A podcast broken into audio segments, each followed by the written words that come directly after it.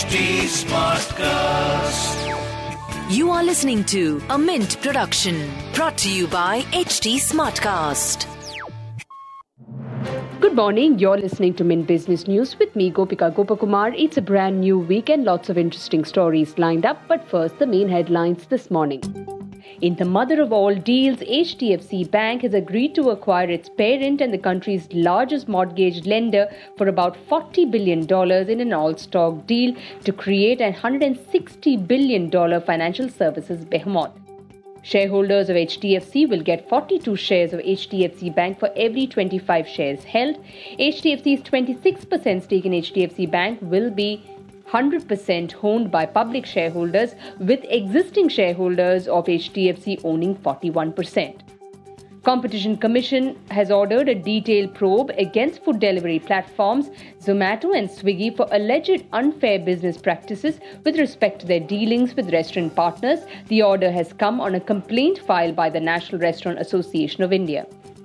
Mining giant Vedanta has reported a rise of 8% in its production of aluminium and zinc and that of iron ore by 18% during the quarter as compared to its output during the same quarter a year ago.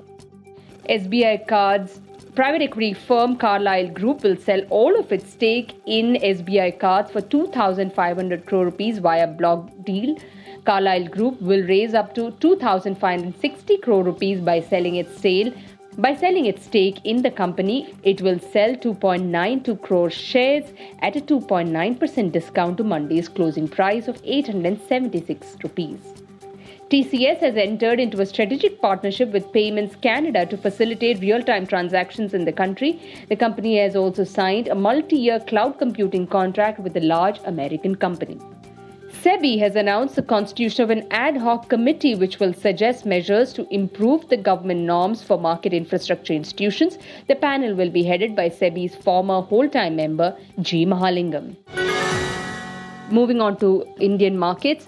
Indian markets opened on a marginally negative note. The BSE index slipped 138 points to 60,473 points in early trade, while Nifty 50 fell marginally to 18,033. And in business term of the day, we look at a merger. Merger refers to an agreement. It's a mutually binding contract in which two companies join together to form one company. After a merger, shares of the new company are distributed to existing shareholders of both original businesses. Mergers are most commonly done to gain market share, reduce costs of operation, expand to new territories, unite common products, grow revenues, and increase profits. With that, it's a wrap on today's edition. Thanks for tuning in. Have a great day. See you tomorrow. Bye bye.